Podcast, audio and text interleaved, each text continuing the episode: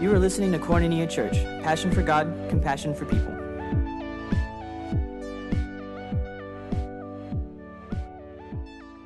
Good morning, Koinonia Church. How's everybody doing this morning? It's good to see you. God is good all the time, all the time. Listen, um, I am glad that you're here today. If you're if you're visiting today, I just want to say you're in the right place. Uh, God has a word for you today that you'll feel you're going to leave feeling encouraged, uh, and you're going to get uh, a deposit of His word and His life. I just want you to know that He's got good things for you. Whether it's your first time today, whether you've been here for many decades, you made the right decision to be here this morning. All throughout the service already, uh, just what an incredible sense of, of God's presence. We're, he's taken us somewhere, and, uh, and we're responding. I sense the response of the house. I sense the response of us together. All the things that were said today about moving together, being in unity, pressing into the things of God, that's happening. There's something that's shifting as, as we're doing that together. So I just want to commend you. Let's keep, let's keep pressing into what God is doing. Uh, I'm going to continue in just a few moments our, our series that we started last week. Uh, in this uh, area of a season, a season, of prayer and intercession. And if you missed last week, you're going to feel right at home. Gonna, you're not going to uh, feel left out. I'll bring you up to speed. But before, uh, before I do that, we have a treat this morning. Uh, we've got Pastor Charles Williams, uh, who is in the house. And for many of you, you might know Pastor Charles. Yeah, most of you do. If you don't know Pastor Charles, uh, you're in for a treat. Pastor Charles was on our staff uh, for a number of years ago, came on staff 20 plus years ago. Uh, under my uh, dad when my dad was pastor here, Pastor Blake and uh, just united. Some, God did something special between his heart and Pastor Charles's heart, and I was able to serve alongside of Pastor Charles as he's on, on staff here.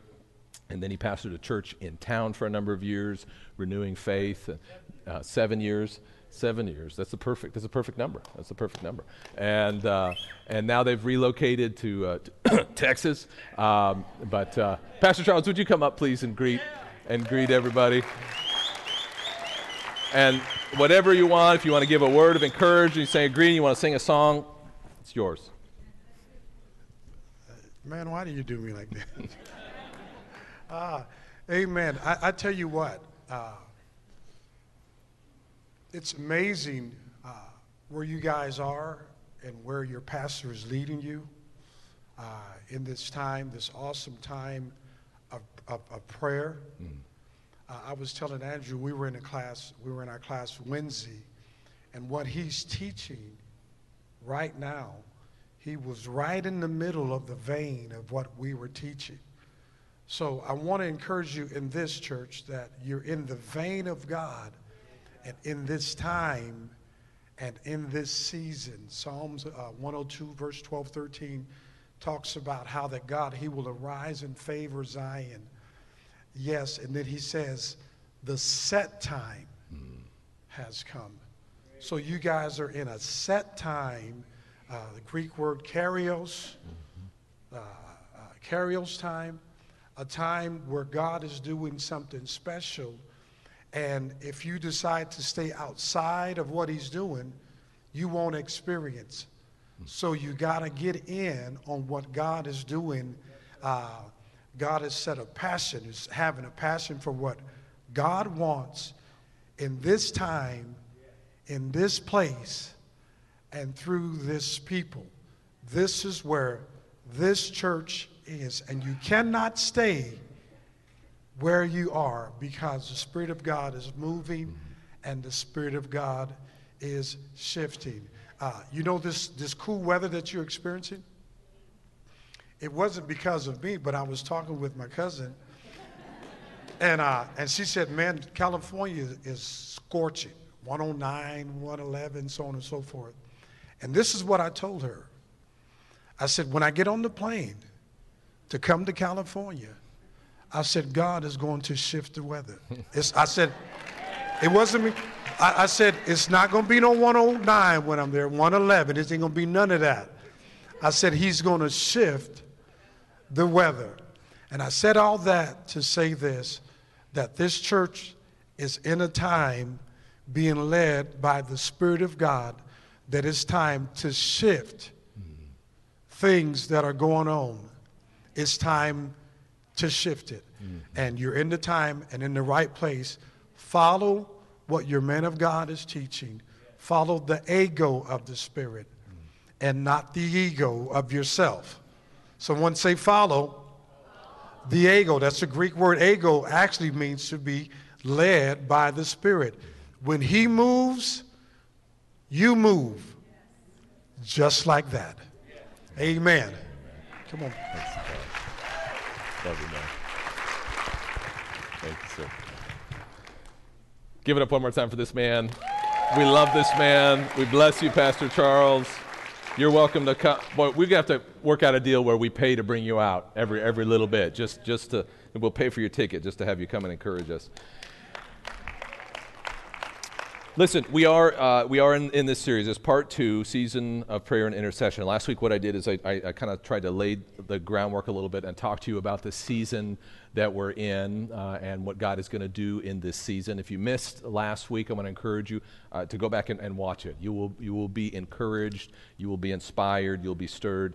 Uh, I want to encourage you if you're not in a small group, this is an all church series that we're gathering as a church. We're aligning ourselves together. Something different happens when the church lines up and agrees, grabs hands, locks shoulders, and we say, we're going to push forward into what God has for us. When, when we do that as a church family, there's something that breaks and shifts and moves, and all the things that Pastor Charles was talking about. So I want to encourage you if you're not in a group, get into a group, uh, get, get some material uh, Chad, do we have material at guest services? If you want to buy material, you don't have material. If you go to a group, we'll give you material. But if you're not in a group and you want to study, you don't want to miss it, maybe do a group with your family at home, you can buy material at guest services and be a part of what's going on. Where the, the students, junior high and high school, are studying this material. So as a church, we're really aligning ourselves uh, in the same direction, and God is moving things and He's shifting things. Uh, so let me just do a little recap in, in the series, and just to remind you if you're here last week, or, or just to bring you up to speed uh, if you weren't. I want you to know that prayer is always in season, that, that there is never a time when it's not a good time to pray. But there are certain seasons when it is vitally important for us to pray. There are certain times, as Pastor Charles would say, the kairos times, when God really speaks to his people and says, there, There's something that you're facing.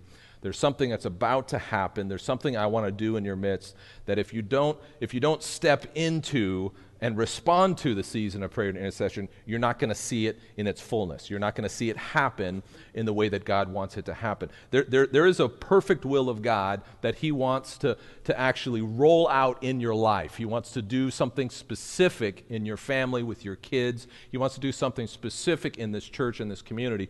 But we will not see it unless we are willing to press into this area of prayer and intercession, to partner with God to actually draw down from heaven, down to earth, the things that He desires to do. See, heaven is leaning towards us with uh, the Lord's ear is inclined, almost like He turns His ear towards us and He says, I want to hear your prayers. I want to hear you reach out for me. I want you to pray, as Jesus said, let your kingdom come, let your will be done on earth as it is in heaven.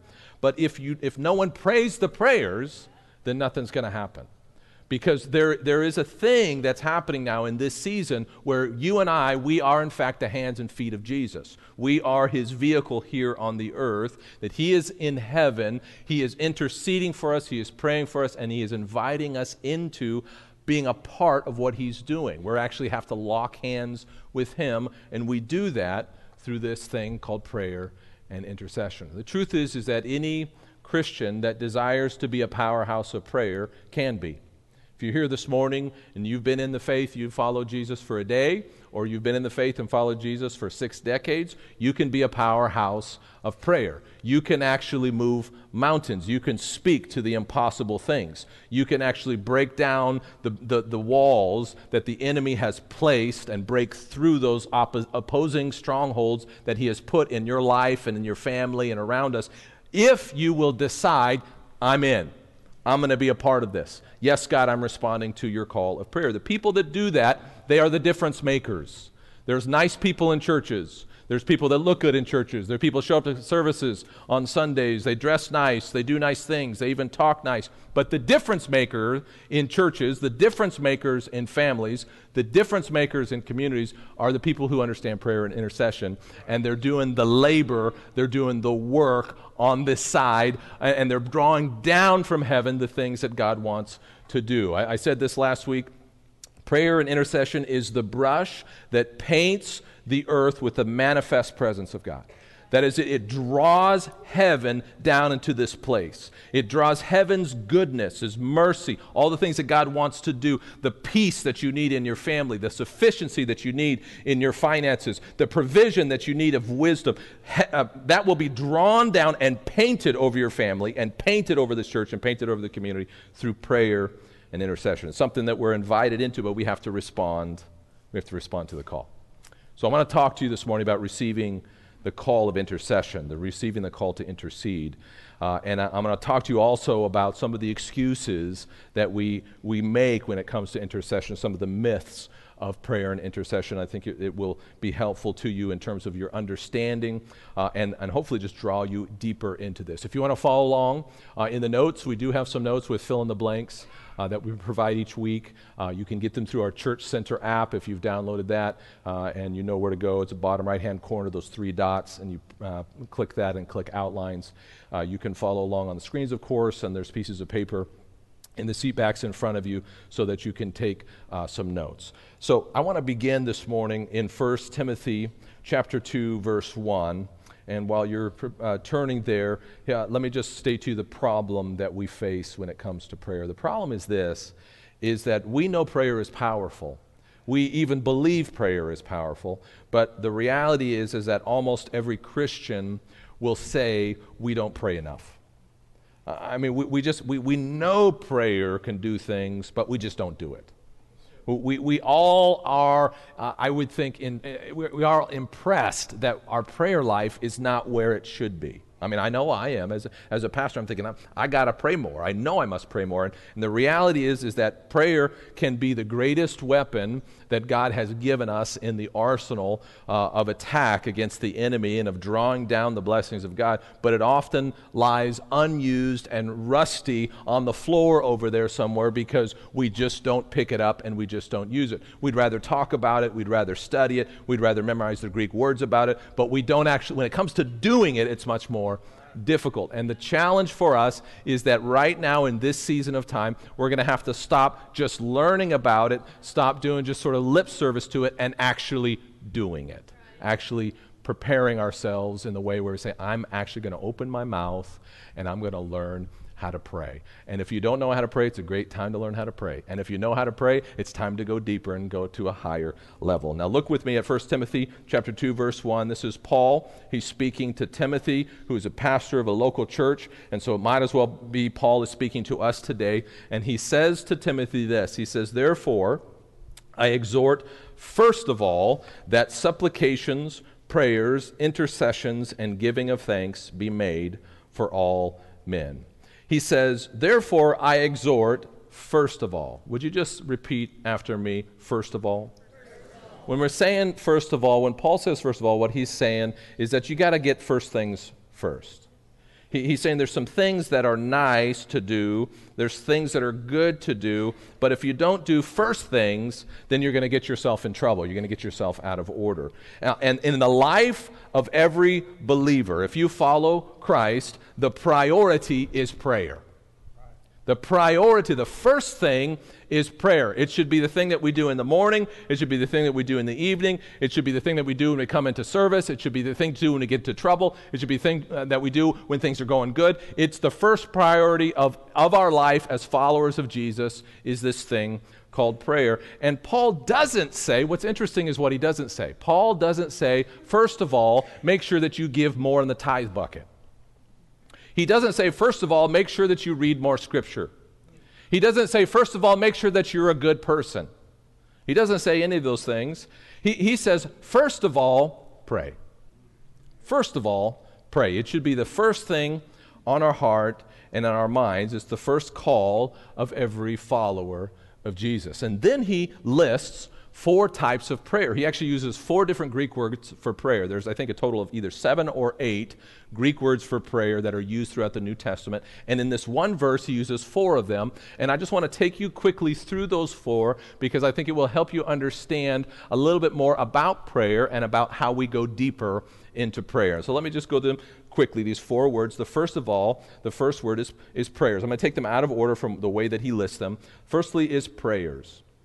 Now, prayers speaks of our communion or our relationship with God.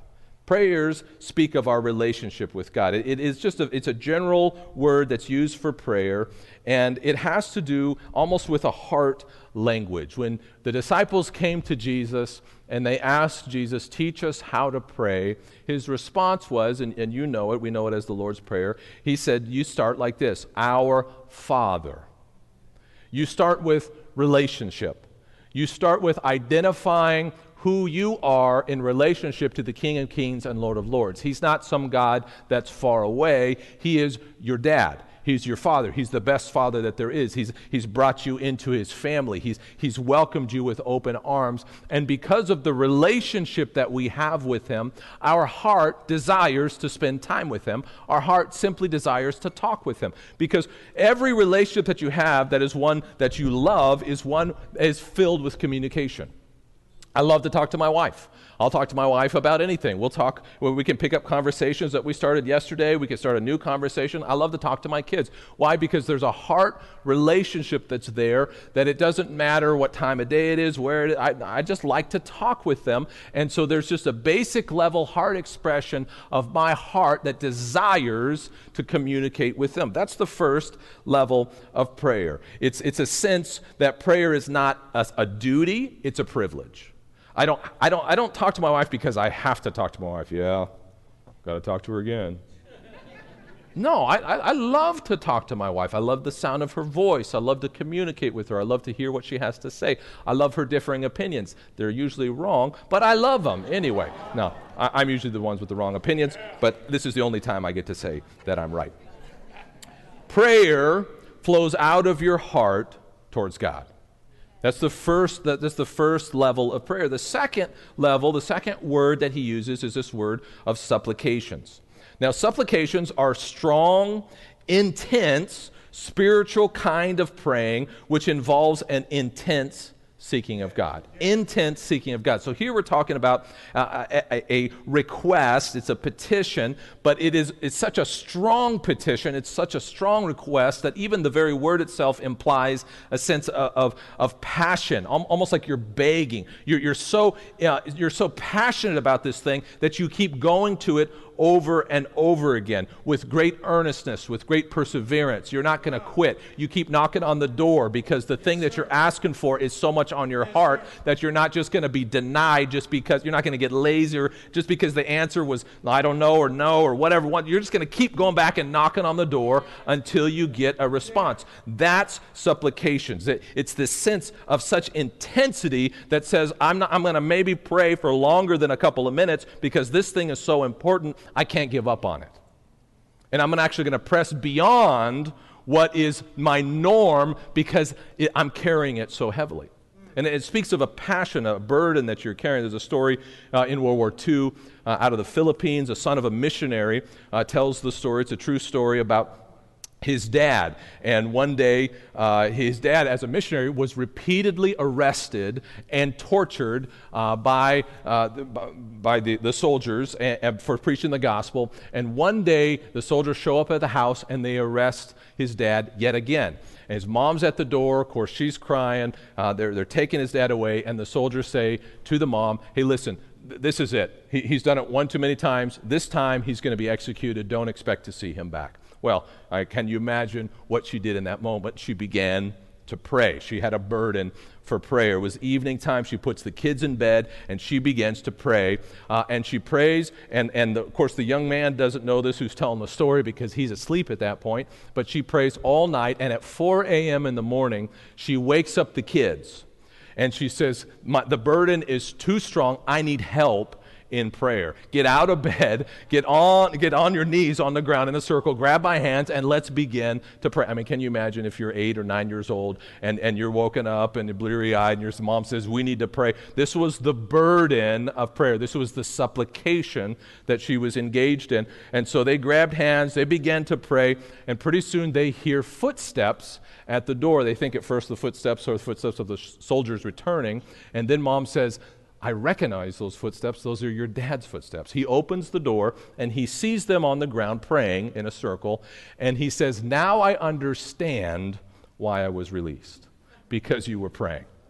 And he begins to tell them about what happened. He says, I was in the lineup and, and of prisoners that they were executing, and one by one, I was at the end of the line. They were chopping their heads off, coming down all the way. His shirt is splattered with blood. They come to him, he says, that the sword is lifted, and the commanding officer shouts, Stop, comes and runs to the guy, looks at him in the face, and says, Quick, get out of here. And he pushes him out of the gates of the prison, and the man comes home because someone was willing to carry the burden and to press through just the fatigue and, and, the, and, and, the, and giving, wanting to give up and wondering if it's going to happen and say, No, I'm not going to let go. There's something that needs to happen. Someone that's going to storm heaven and do a supplication prayer that says, I'm going to press in until I receive the answer that's needed. The third kind of prayer that he lists is the prayer of thanksgiving the prayer of thanksgiving. Now, the prayer of thanksgiving,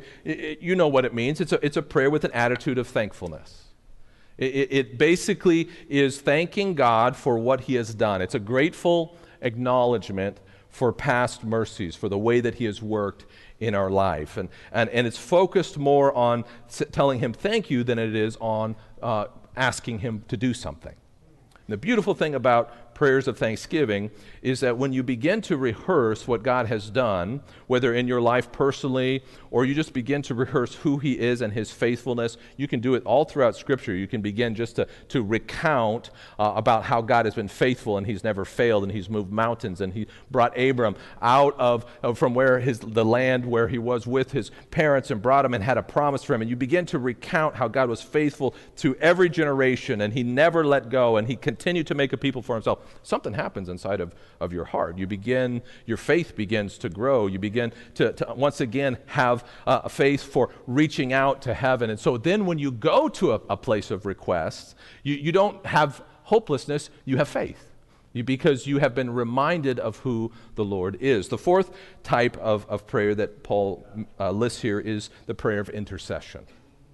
The prayer of intercession. Now, intercession speaks of mediating or standing in for another. We've talked about intercession kind of with a picture of, uh, of an individual who is standing between, in one hand, the promises of God, and in the other hand, that person or that situation that you are drawing those two things together. You're drawing the promises of God into that person, that situation, because they can't do it for themselves. You're standing in the gap for them, and you are bringing heaven into that situation. And, and that is the prayer of intercession. It, it, when you're interceding, typically there, there's, a, there's a, a, purpose to what you're doing. It's a set time, it's a set place, it's a set purpose, and you are actually lifting up a particular person or, or a, a, situation, their marriage. It could be a, a, healing that's needed, and you begin to intercede on, on their behalf, and you begin to knock on the door of heaven to draw down what God has for that, for that situation. Four kinds of prayer.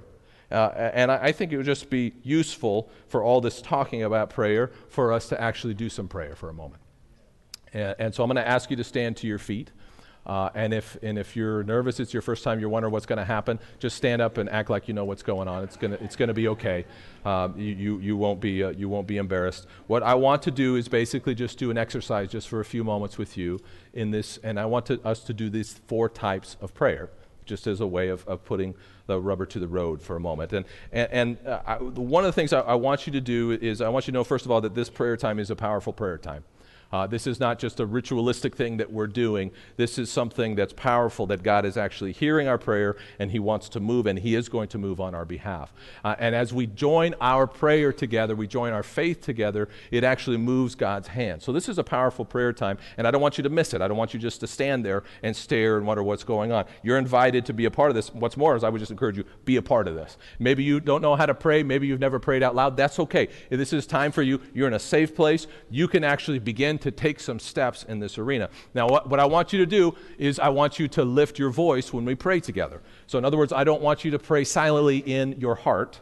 I want you to pray out loud so that you can hear yourself pray. So the level of prayer that I'm talking about is about this level. We're going to pray about right here. Okay? So that's that's about basically where you want to pray this morning. Now the reason you want to do that is number one because it, it actually engages you a little bit higher. It raises your energy level. It f- forces you to focus. Secondly, I'm encouraged by your voice, even if I don't understand your words. I'm encouraged by your energy. And now together as a church, we're lifting our voices to God. Thirdly, I don't know what you're praying. I can barely hear myself. And that right there is now safe for us all to lift our voices together. Okay? So we're going to do this now, right now, and we're going to begin in this area of prayer. I'm just going to ask you to begin. This is an expression of your love for Father God. That's that area of prayer. So now just let's just begin to enter into his courts. Lord, we love you.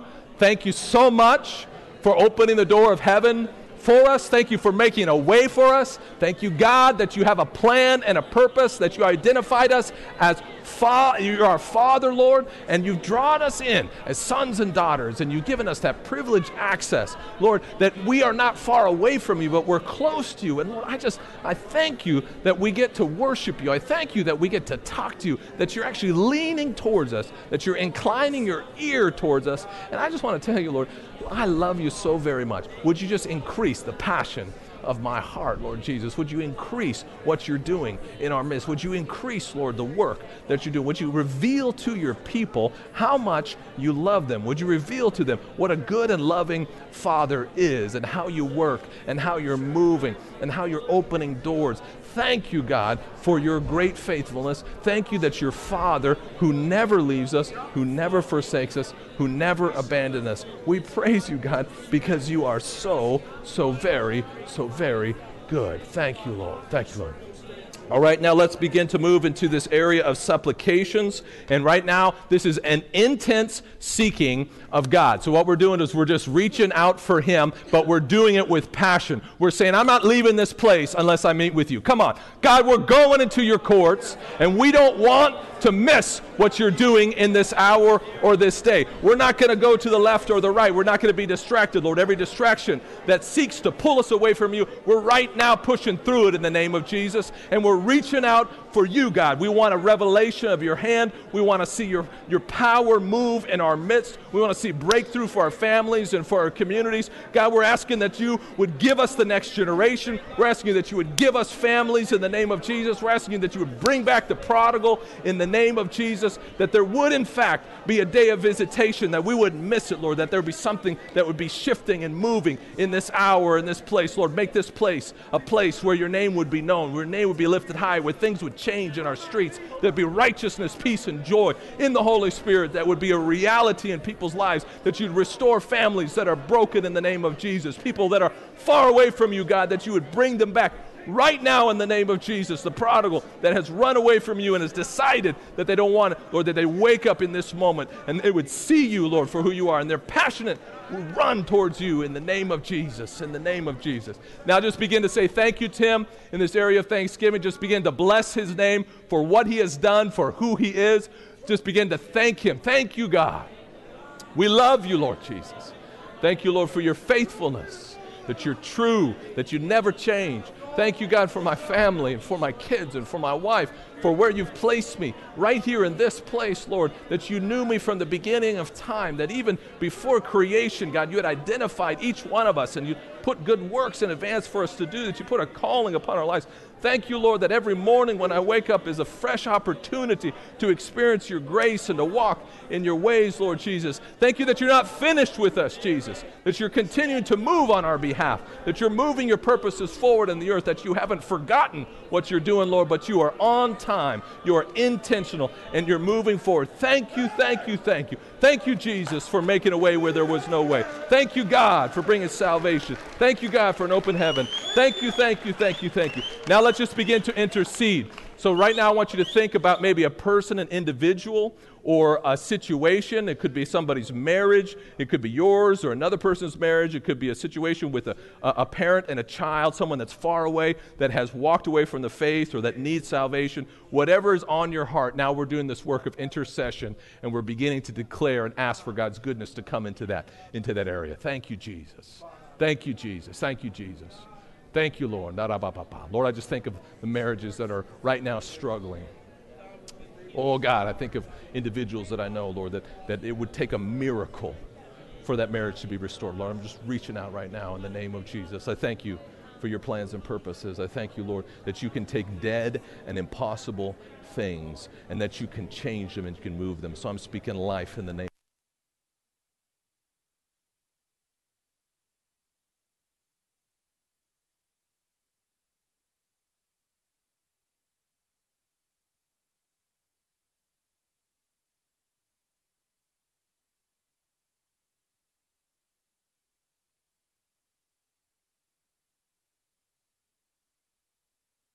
Though we're far away from you, you draw us close. And so do I just pray that you pour out in the name of Jesus a fresh and new anointing and a touch upon marriages. Those that are hopeless and that have given up, and it seems that they're lifeless and there's no hope and there's no future. Lord, in you, you are a God of the impossible. So would you do that? Thank you, God.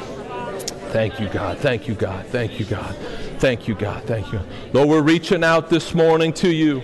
We're just asking, Jesus, that you would come and that you would move, that you would, Jesus, do the impossible in, the, uh, in our lives. We're praying, God, for the prodigal, for those that are far away from you, those that need salvation, those who have run from you. Would you draw them back into the house? Lord, we're praying for those that have uh, been alienated from you, the addict, and, and those that, that, Lord, have defiled themselves and have thought they could never come into your house. Bring them back, we pray, in the name of Jesus. We're asking for salvation in our streets. We're asking for restoration of the next generation. We're asking, Lord, and we're claiming the next generation that they would know you, Lord, that they're not going to go away without an experience of the King of Kings and the Lord of Lords. We're asking for life to flow in the name of Jesus. In the name of Jesus. In the name of Jesus. Hallelujah. Hallelujah. Okay, sit down. Sit down. Sit down. That wasn't so bad, right? It's actually kind of exciting. It's kind of exciting. You want to do it again? Come on 6:30 a.m. on Friday morning.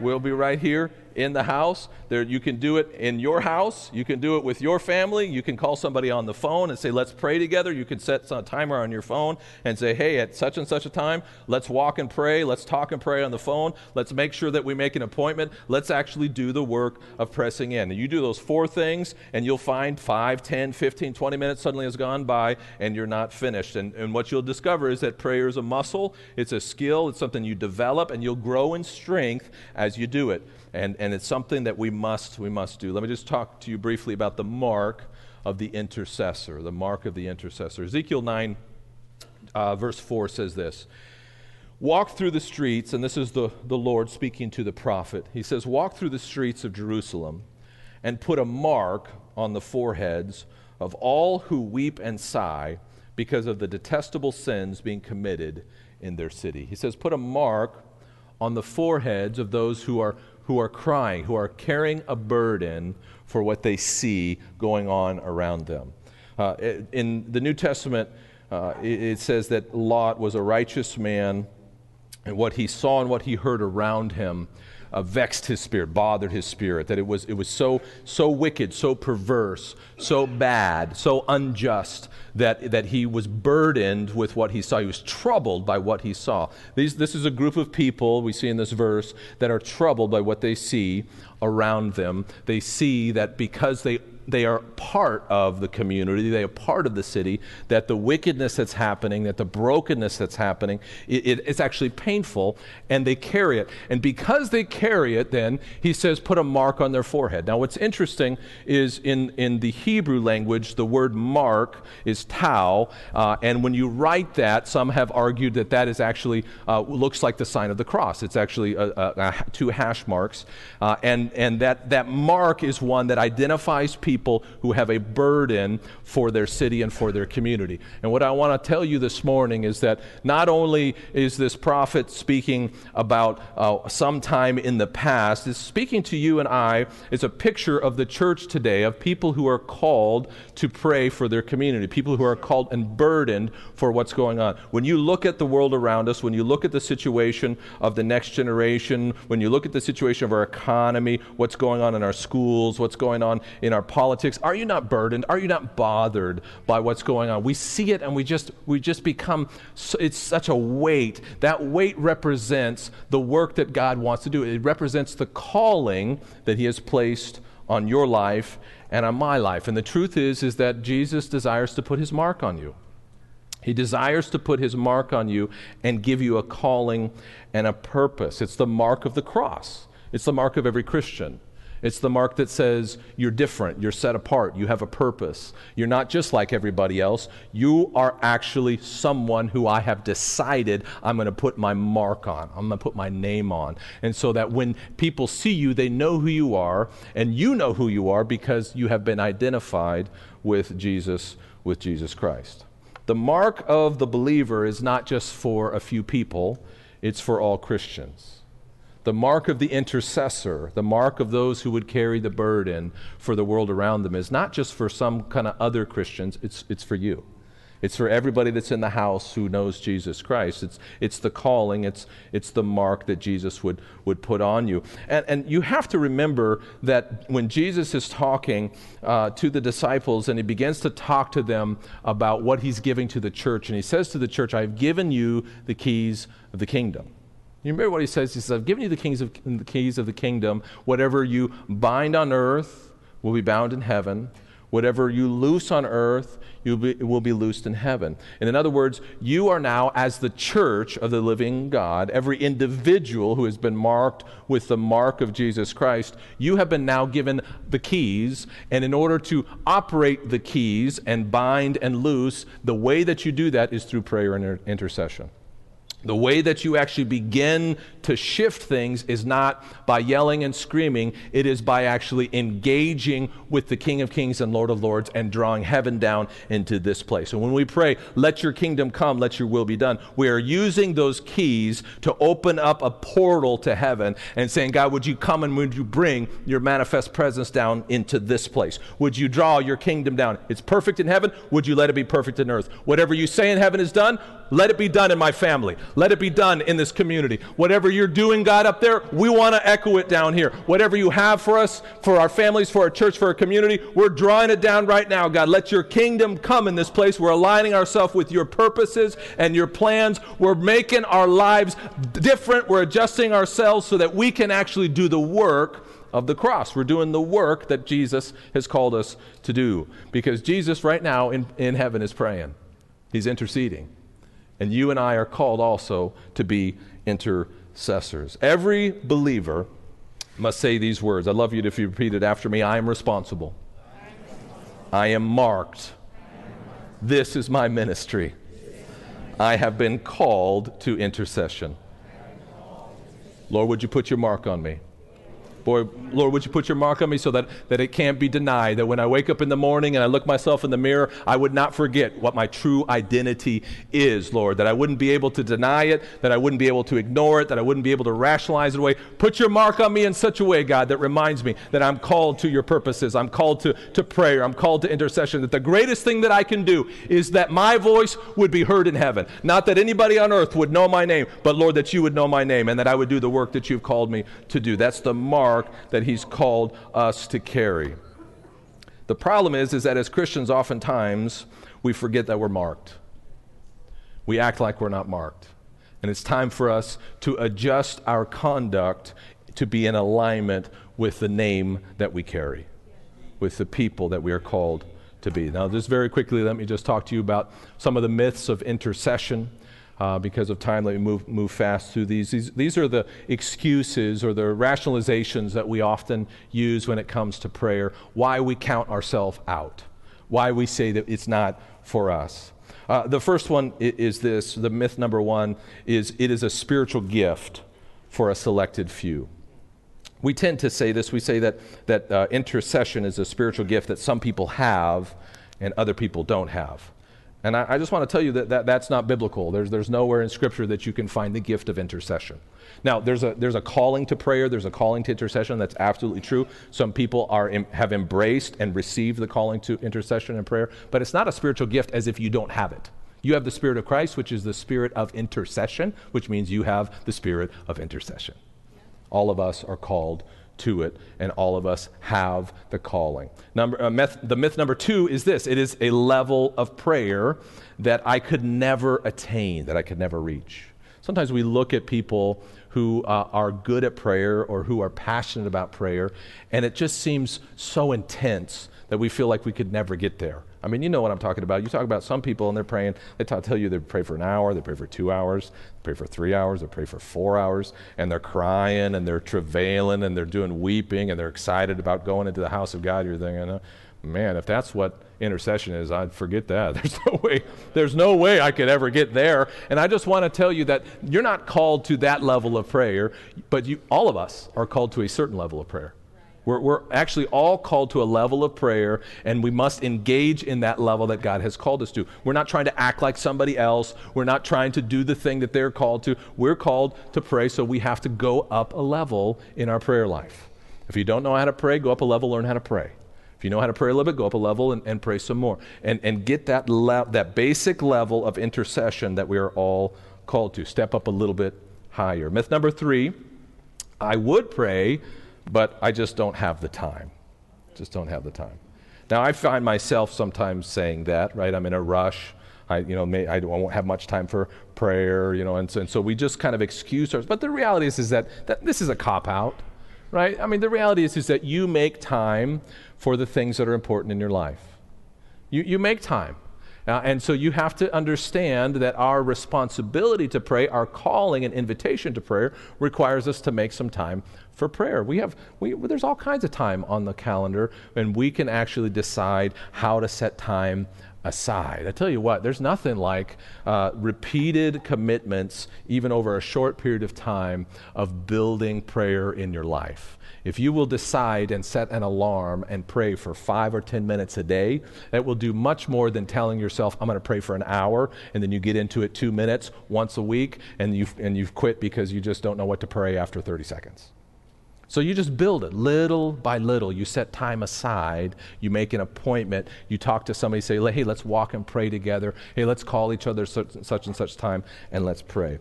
And myth number four I don't have the personality for that kind of praying right? I don't i just i just don't have that personality. When you sometimes when we think about people that are uh, intercessors and prayer warriors we envision somebody who's like a, lives a monastic lifestyle. They're isolated. They don't like people. They just want to be in the prayer room only. They're like just so holy that they can't get messed up by lock, looking at you or talking to you. But the reality is that god is not looking for a personality type.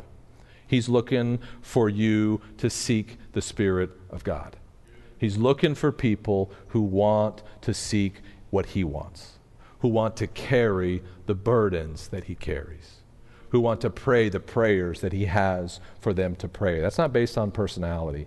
That you, you have your personality, you be your person, but you decide, I'm, listen, I'm going to grab a hold of this. I don't care if you're 12 years old or you're 99 years old, this is for you. This is for you no matter what your personality type is. And sometimes we use sometimes we use our fear and our timidity as excuses. I, would be too embarrassed. I'm going to embarrass myself. I'm, so I, am not going to press into that way. And I just want to encourage you, just like Wanda did. You saw her come up here, and she was she was a little nervous. This is the first time she's ever shared anything like that. But she said, I, I'm not going to let my fear keep me from hearing God's voice and sharing it with others and doing what He's called me to do. And I just want to tell you, prayer might be new for you. You may be nervous about it. You may never have prayed out loud. It's time for you to get over. It's time for you to just get, build a bridge and get over it.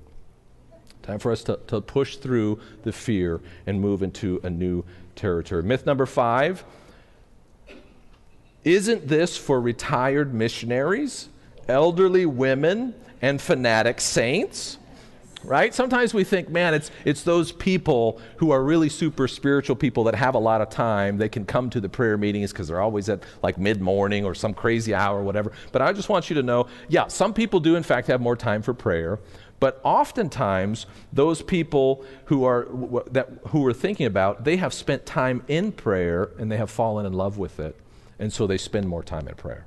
They, they have actually devoted themselves, they've given themselves to prayer. And when you give yourselves to prayer, you, you, you discover there's a joy in prayer. Boy, you come on, on Friday morning uh, uh, here when we, when we gather together at 6.30, we have a little time of worship, and then we begin to pray it is it the time goes so quickly and it is it's just so incredible. It's so wonderful. Just like a few moments ago and, and one of you shouted hey let's let's do it again. There's something beautiful that happens and you begin to fall in love with prayer. It may not be easy it may, may not happen just at the very beginning. It might not happen if you pray one, once or twice. You might actually have to work into it.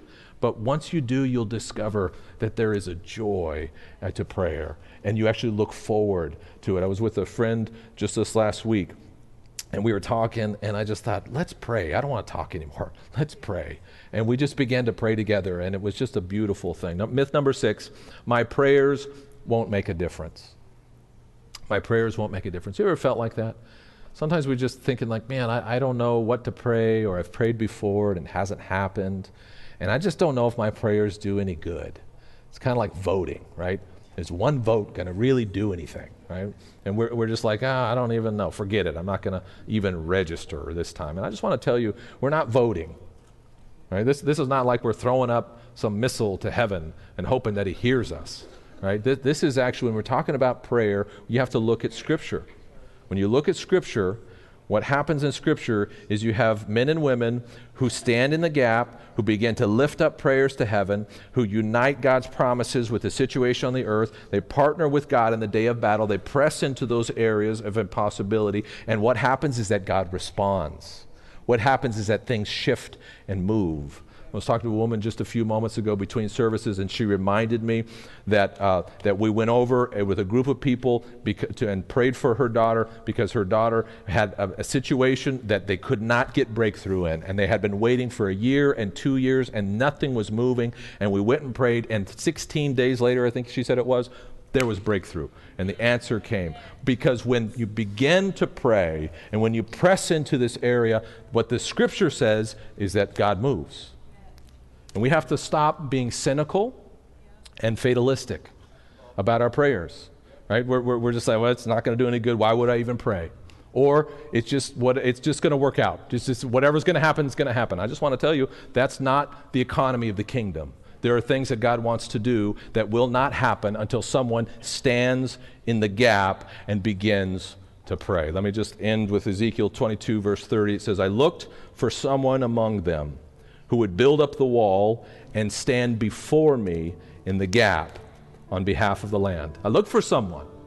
I looked for someone who would respond. I looked for someone who would pray. I looked for someone who would stand in the gap. I looked for someone who would stand and, and reach out to heaven and, and call into the promises of God and draw them down into lives, into families, into situations. I looked for someone who would build up the wall and stand in the gap so that I would not have to destroy the land, but I found no one. How tragic, how sad. There's some things that God wants to do in this house. There's some things that God wants to do in your family. There's some things that God wants to do in, in, in this community and, and in this world. And the Lord is looking. He's looking. His eyes are looking for those who would stand in the gap, who would stand before Him, who would begin to lift up prayers, and who would begin to draw down heaven. The, the call to prayer is, a, is an all call. It's not just for some select few, it's for all those who would respond. It's for all those who would say, God, use me. I'm here, God. I, I want to be useful to you. I'm not interested in what other people think or say. I'm not going to any longer be silent because I think I don't sound good or I don't know have the right words or I feel all tongue tied and tongue twisted. But God, I, I just want to covenant with you that you would use me as your vessel to pray the things that are on your heart. And He will do it. And He will do it. Question for us is, is will we respond? Will we respond? Will we stand in the gap? We will be the kind of church that understands that prayer shifts and moves things. Oh, I pray that this church would be a church that when people come into the room, the atmosphere is different because it's a praying place. Because people have carried in prayer with them. Because during the service, we're lifting up prayer to heaven. Because when people come down and they need healing and they need touch and they need restoration, that they find people who know how to pray, who know how to storm heaven, and to bring the riches of the King of Kings and the Lord of Lords down into this place. Would you stand to your feet with me? And let, let me just pray for you. I'm going to invite the prayer teams to come forward for all those who would need prayer this morning. If you would just bow your head and close your eyes and just this moment, just begin to, to speak to God what's on your heart. You may, you may talk to Him right now about, about those things that that, that you realize that you have failed in in the, in the area of prayer, that you haven't responded to his call to prayer, or maybe the excuses that, that, that, we have used. God, would you just forgive us? Would, would you forgive us, Lord, for, for, for looking to the right or to the left, for being distracted, for being lazy, for allowing excuses to get in the way of the work? Lord, we, we want to hear what you have to say. We want to be useful in your hands, Lord Jesus. We want to pray at a higher level, Jesus. Would you teach us how to pray? Would you change the passions of our heart, God? When we wake up in the morning, would you give us a new hunger for the things of God? Lord, forgive us for, for being so easily distracted and being about other business, but not about your business. Lord, there, there are things that we know that you want to do. Would you use us, Jesus? Would you use us? Would you make this church, God, a church of prayer? Would you, would you unite us, Lord, together so that when we begin to lift up prayer to you, you would hear our faith and you would respond? And God, we do. We lift up this desire that you would change our hearts and minds, that this church would be a church so full of life, so full of the Spirit, that people, when they walk in the door, that the demon would flee and that there would be breakthrough in people's lives. Lord, we pray for a house of healing. We pray for a house of breakthrough. We pray for a house where your presence would dwell in the name of Jesus. If you just keep your heads bowed just for a moment longer, I want to pray for you this morning. If you don't know Christ, if you don't have a relationship with Him, I just don't, don't want to leave this place without giving you that opportunity to reach out for Him today. We've talked about being able to go into the throne room of God, having access to the King of Kings, having Him incline His ear to hear your prayer. That begins with a relationship with Jesus. And he freely offers to all who would receive his forgiveness and his grace. All who would receive, all who uh, would de- desire to have a relationship with him are welcome. All those who need a second chance, all those who need a fresh start. He says, I'm here, I'm available, and the door to heaven is open. And if you don't have a relationship with Jesus, that can change right now, right here. I simply want to lead you in a prayer. If you need to make that decision today, just raise your hand as an indication saying, I'm here and I want to pray that prayer this morning. Anybody here this morning? Raise that hand so I can see it. Yes. Yes, yes, I see several hands. Let's just pray that prayer together. Lord Jesus, would you save me? Would you make me new? Forgive me, God, for choosing my own way.